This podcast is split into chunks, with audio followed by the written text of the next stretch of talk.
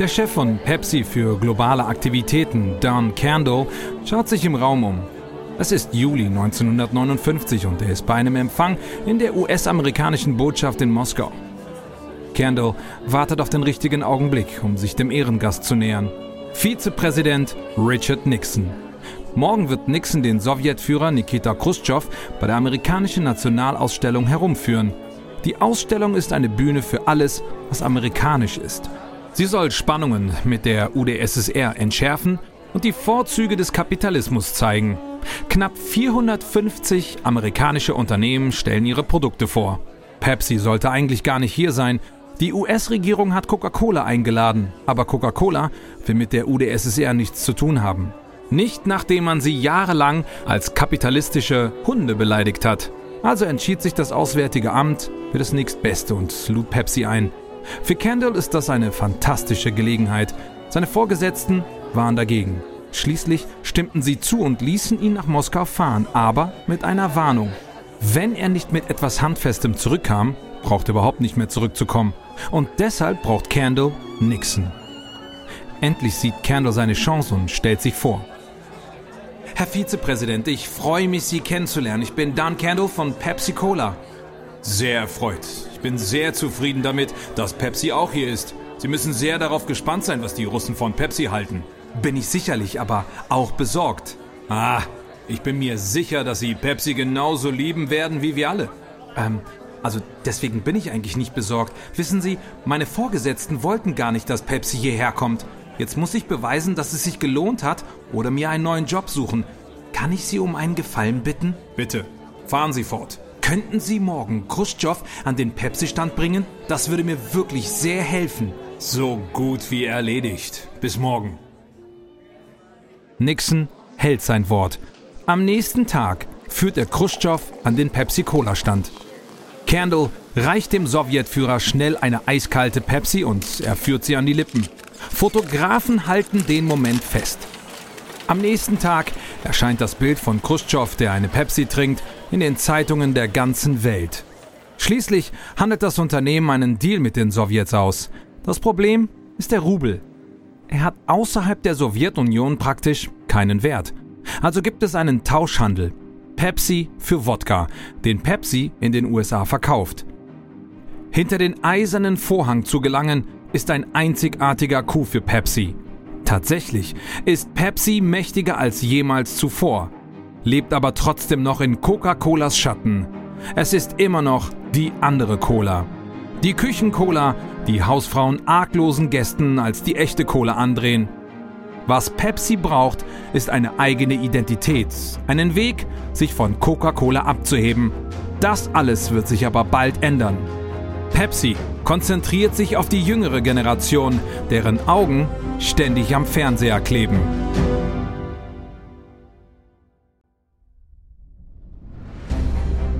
Mein Name ist Amias Haptu. Willkommen bei Kampf der Unternehmen, einem Podcast von Wandery.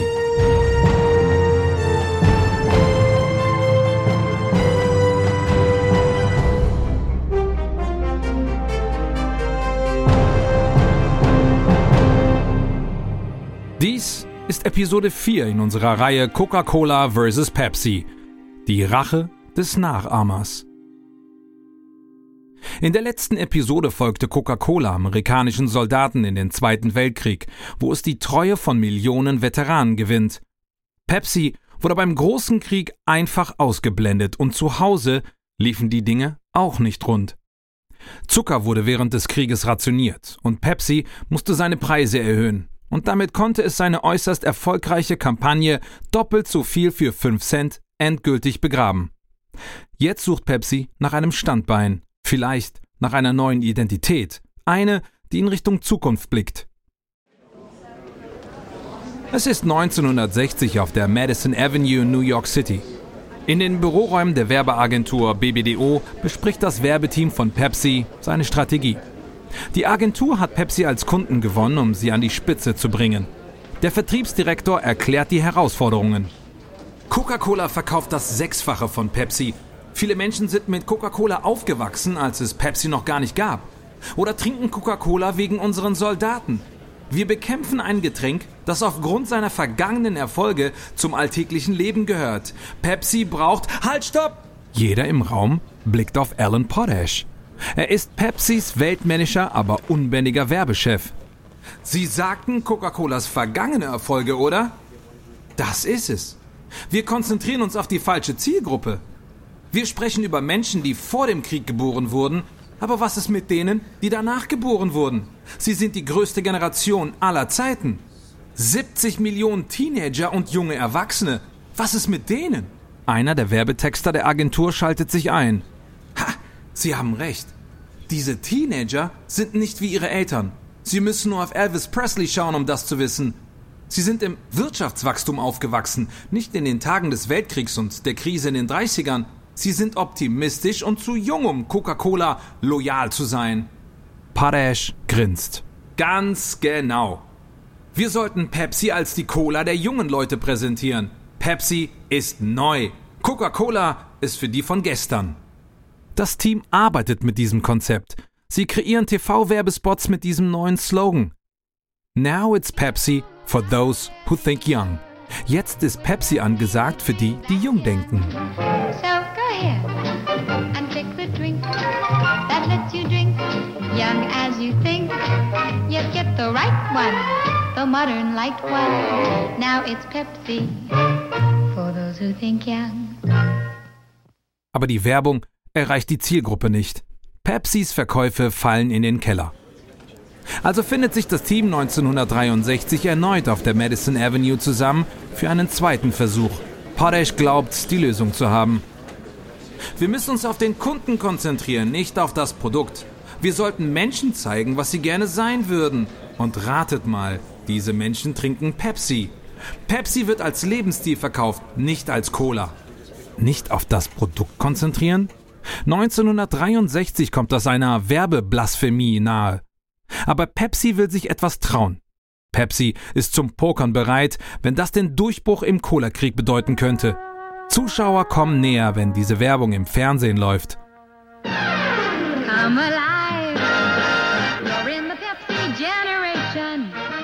Man sieht eine blonde Frau, ihre Haare flattern im Wind, hinten auf einem Motorrad, das von einem gut aussehenden Mann gefahren wird. Die Musik ist schwungvoll, die Werbung ist aufregend. Verglichen damit scheinen Coca-Colas Werbungen aus der Steinzeit zu kommen. Es folgen mehr Pepsi-Generation-Werbespots. Szenen fröhlicher Teenager, die am Strand Football spielen. Junge Pärchen, die in Disneyland Achterbahn fahren. Attraktive junge Menschen in Bademode, die in einen See springen. Mit jedem Spot steigen Pepsis Verkäufe höher und höher genau wie der Einfluss, den Pepsi auf die Popkultur nimmt. Obwohl die Bezeichnung Babyboomer noch nicht erfunden wurde, gibt der Limonadenhersteller den Medien die perfekte Bezeichnung. Die Pepsi-Generation. Coca-Cola, das Pepsi stets nur als den Nachahmer abtat, ist von Pepsis plötzlichem Durchbruch wie perplex. Es wird immer schwieriger, Pepsi zu ignorieren. Coca-Cola denkt zu wissen, was Pepsi im Schilde führt und macht in seinen Werbungen gute Miene zum bösen Spiel.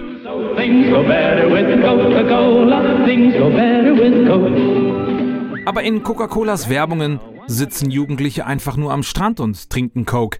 Pepsi zeigt junge Mädchen und Jungs, die in Wellen wild Football spielen.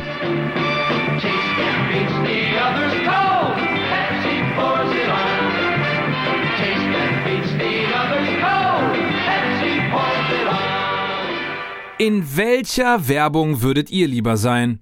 Die unausgesprochene Botschaft lautet, Coca-Cola-Menschen sind seriös. Pepsi-Trinker haben jede Menge Spaß.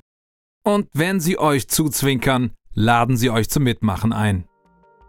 Coca-Cola macht sich keine großen Sorgen. Noch nicht.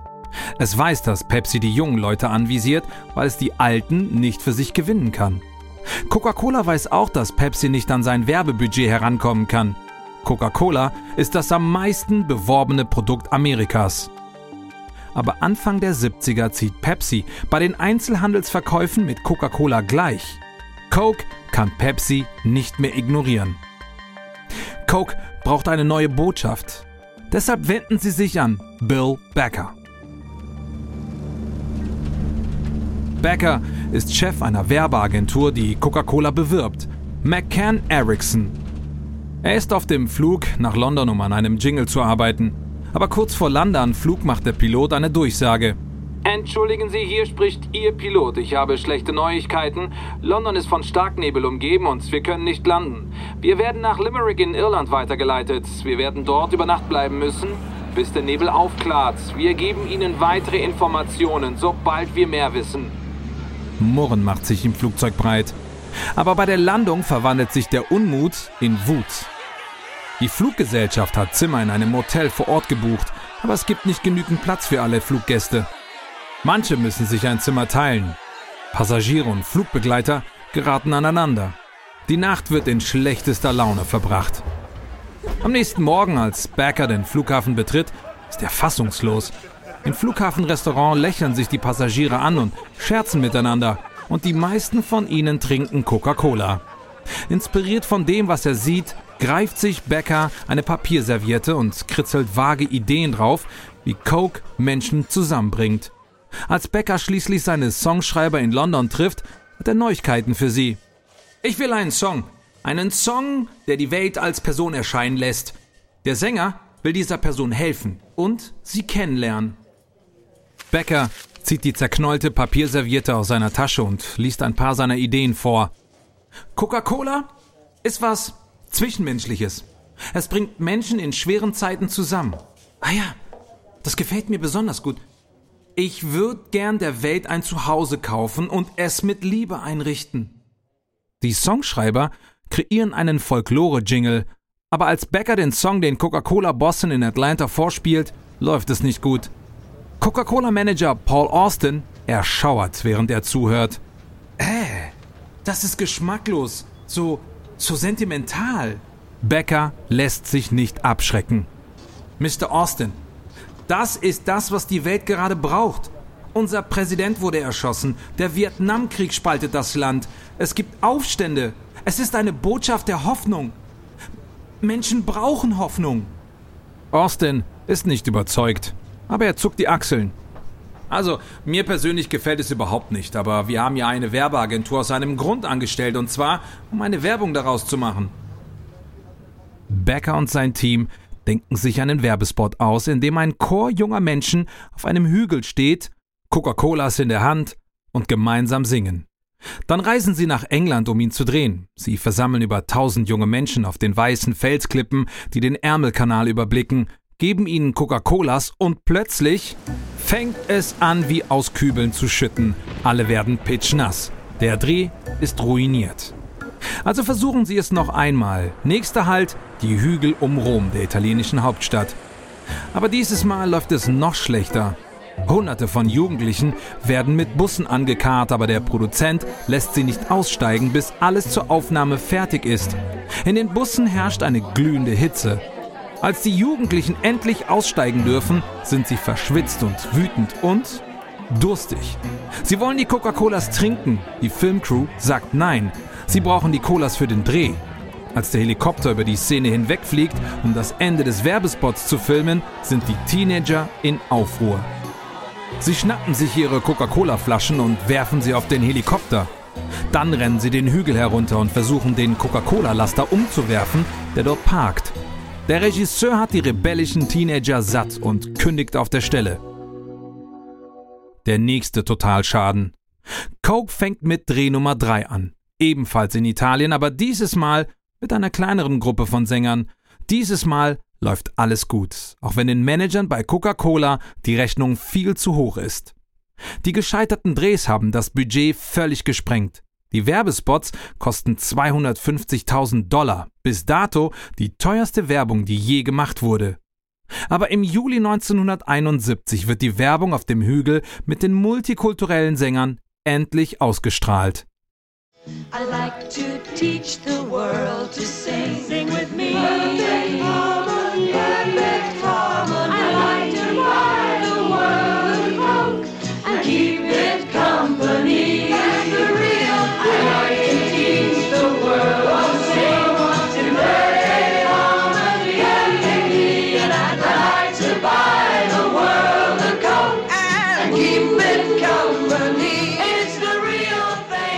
Reaktion darauf ist gewaltig. Die Botschaft von Hoffnung und Einheit der Werbung findet großen Widerhall. Zehntausende von Menschen schreiben an Coca-Cola, um dem Unternehmen für diese positive Werbung zu danken. Das Lied kommt sogar in die Popcharts. Die Werbung wird eine der berühmtesten aller Zeiten. Sie ist so im Gedächtnis eingebrannt, dass sie 40 Jahre später in der letzten Folge der Serie Mad Men eine wichtige Rolle spielt. Aber während sich Coca-Cola im Lob suhlt, richtet Pepsi seine Aufmerksamkeit auf etwas ganz anderes. Pepsis Vizepräsident für Marketing, John Scully, erzählt seinen Kollegen von einer interessanten Marktstudie, die er in Auftrag gegeben hat. Wir haben blinde Geschmackstests durchführen lassen. Einfache Tests. Pepsi oder Coca-Cola, was schmeckt besser? Ohne dass man weiß, welche Limo man trinkt. Und jetzt kommt's. Mehr Menschen schmeckt Pepsi besser als Coca-Cola, wenn sie nicht wissen, was sie trinken. Aber wenn sie es wissen, wählen mehr Menschen Coca-Cola als Pepsi. Damit können wir doch sicher einen Weg finden, Coca-Cola anzugreifen, oder nicht? Und es gibt einen Weg, wenn man weiß, wo man ansetzen muss.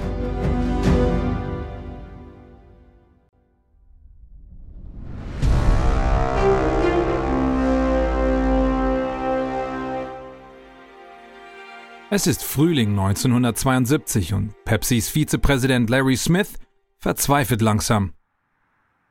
Er befindet sich in einem kleinen Büro in Texas, wo er versucht, den Chef einer Lebensmittelkette zu überreden, Pepsi ins Sortiment aufzunehmen. Der Besitzer der Geschäftskette lässt sich nicht beirren. Nein und nochmals nein, wir nehmen Pepsi nicht ins Sortiment auf. Kommen Sie schon. Warum nicht? Wir sind der zweitgrößte Softdrink in Amerika. Wir sind Kopf an Kopf mit Coca-Cola beim Einzelhandelsverkauf. Wie können Sie Ihren Kunden Pepsi verweigern? Mister, Sie sind in Texas. Und hier ist Pepsi nicht die Nummer zwei, sondern Dr. Pepper. Es gibt einen Grund dafür, dass Texaner Cola Coke nennen. Und zwar, weil es unserer Meinung nach nur eine Cola gibt. Verstehen Sie? Smith weiß, dass der Mann recht hat. In den meisten Südstaaten der USA hinkt Pepsi Coca-Cola hinterher, aber in Texas ist die Lage besonders mies. Pepsi hält nur 8% Anteil am texanischen Limonadenmarkt, Meilen hinter Dr. Pepper, ganz zu schweigen von Coca-Cola. Smith glaubt, dass es Zeit für einen Anreizplan ist. Okay, okay.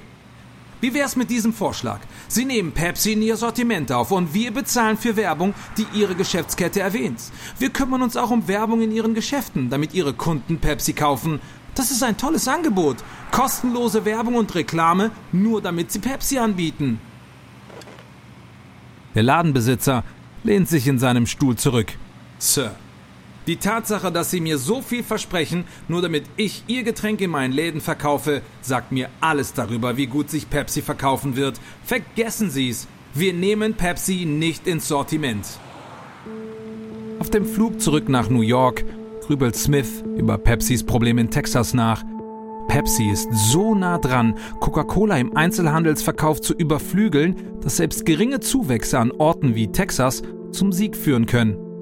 Die Lifestyle-Werbungen von Pepsi funktionieren zwar überall sonst gut, aber nicht in Texas. Smith glaubt, dass Pepsi etwas anderes machen muss, um die amerikanischen Südstaaten zu gewinnen. Etwas Aggressiveres, Konfrontierendes. Ein paar Tage später trifft Smith Pepsis Marketingbosse und seine Werbeagentur. Er schlägt einen neuen Ansatz für Werbung im Cowboy-Staat vor. Wir sollten einen Direktvergleich machen, Pepsi gegen Coca-Cola. Wir wissen schon von unseren blinden Tests, dass mehr Menschen den Geschmack von Pepsi vorziehen. Wir müssen einfach die Botschaft in die Köpfe hämmern. Ein Mann aus der Werbeagentur schüttelt den Kopf. Auf keinen Fall. Vergleichswerbung geht oft nach hinten los. Wenn Coca-Cola zurückschlägt, kann es schlimm werden. Wenn wir uns gegenseitig direkt angreifen, könnten wir und Coca-Cola Verkaufsverluste einfahren. Und das würde unsere Botschaft für unser Land untergraben. Pepsi geht es darum, positiv und optimistisch zu sein. Diese Botschaft wirkt. Schauen Sie sich doch die Gewinne an, die wir seit der Pepsi-Generation-Kampagne gemacht haben. Aber Smith gibt sich nicht geschlagen. Als Chef von Pepsis Unternehmensabfüllanlagen kann Smith sein eigenes Werbebudget einsetzen. Also bezahlt er eine andere Agentur, um eine einmalige Werbekampagne nur für Texas zu kreieren. Das Ergebnis ist die Pepsi Challenge. Eine TV-Werbekampagne, in der Otto Normalverbraucher Pepsi gegen Coca-Cola testet. Nachdem der Tester seine Lieblingscola aussucht, wird die Identität des Getränks enthüllt. Die Belohnung besteht aus den schockierten Reaktionen lebenslanger Coke-Trinker, die niemals gedacht hätten, Pepsi zu wählen. 1975 wird die erste Pepsi Challenge in Dallas ausgestrahlt und steigert Pepsis Marktanteil von 4 auf 14 Prozent. Diese Zahlen lassen Pepsi die Werbekampagne landesweit ausstrahlen. Bald findet die Pepsi Challenge in Städten im ganzen Land statt und hinterlässt eine Spur geschockter Coca-Cola-Trinker. Überall in Amerika nehmen Menschen an der Pepsi Challenge teil. In Kalifornien haben sie Folgendes dazu zu sagen. Pepsi ist wirklich das bessere Getränk. Ich habe mir jetzt selbst bewiesen, dass ich Pepsi lieber mag. Landesweit schmeckt den Menschen Pepsi besser als Coca-Cola. Die Kampagne wirkt Wunder. 1977 stößt Pepsi Coca-Cola vom ersten Platz im landesweiten Einzelhandelsverkauf. Coca-Cola führt immer noch bei Münzautomaten und Restaurantverkäufen, aber die Neuigkeiten verursachen Panik in Atlanta. Aufgebracht über Pepsis Direktattacke fordert Coca-Cola zunächst die Behauptungen seines Konkurrenten heraus. Dann wechselt Coca-Cola die Taktik, indem es Werbungen ausstrahlen lässt, die sich über die Pepsi Challenge lustig machen. Wenn Sie jetzt einfach auswählen möchten. Hey, dieser Test ist albern. Ich mache jede Menge Tests. Sehen Sie, statistisch gesehen bin ich perfekt. Also was soll das? Lassen wir das einfach. Keiner der Ansätze funktioniert. 1978 finden sich Führungskräfte von Coca-Cola zusammen, um zu beraten, wie man die Pepsi Challenge zu Fall bringen kann. Wir müssen diese Werbung stoppen. Wir müssen. Sie verkaufen im Einzelhandel mehr als wir. Wenn sie weiter vorn bleiben, könnten wir die Fastfood-Ketten an sie verlieren. So kann es nicht weitergehen. Aber niemand im Raum weiß, wie man es aufhalten kann. Nun spricht Roberto Goisueta. Er ist Abteilungschef für Technik. Er überwacht das Coca-Cola-Rezept, die sagenumwobene Geheimformel. Ich habe selbst auch Geschmackstests durchgeführt. Pepsi lügt nicht. Die Menschen tendieren wirklich zu Pepsi, wenn sie nur einen Schluck nehmen. Nach einem ganzen Glas sind wir die Gewinner. Die Coca-Cola-Chefs sitzen in fassungsloser Stille da. Es ist ihnen nie in den Sinn gekommen, dass Pepsi den Leuten tatsächlich besser schmecken könnte als Coca-Cola. Coca-Cola ist das einzig wahre, die originale Cola. Pepsi ist nichts als ein Nachahmer. Wie könnte Pepsi besser schmecken? Die Coca-Cola-Bosse werden von Zweifeln geplagt. Vielleicht irren sie sich. Vielleicht ist Coca-Cola das Problem. Könnte es sein, dass das Getränk verändert werden muss? In der nächsten Episode von Coca-Cola vs. Pepsi geht es in die 80er, als Pepsi den King of Pop um Hilfe bittet und Coca-Cola Pepsis Vorsprung zu stoppen versucht, und zwar mit der gewagtesten Produktveränderung der Cola-Geschichte.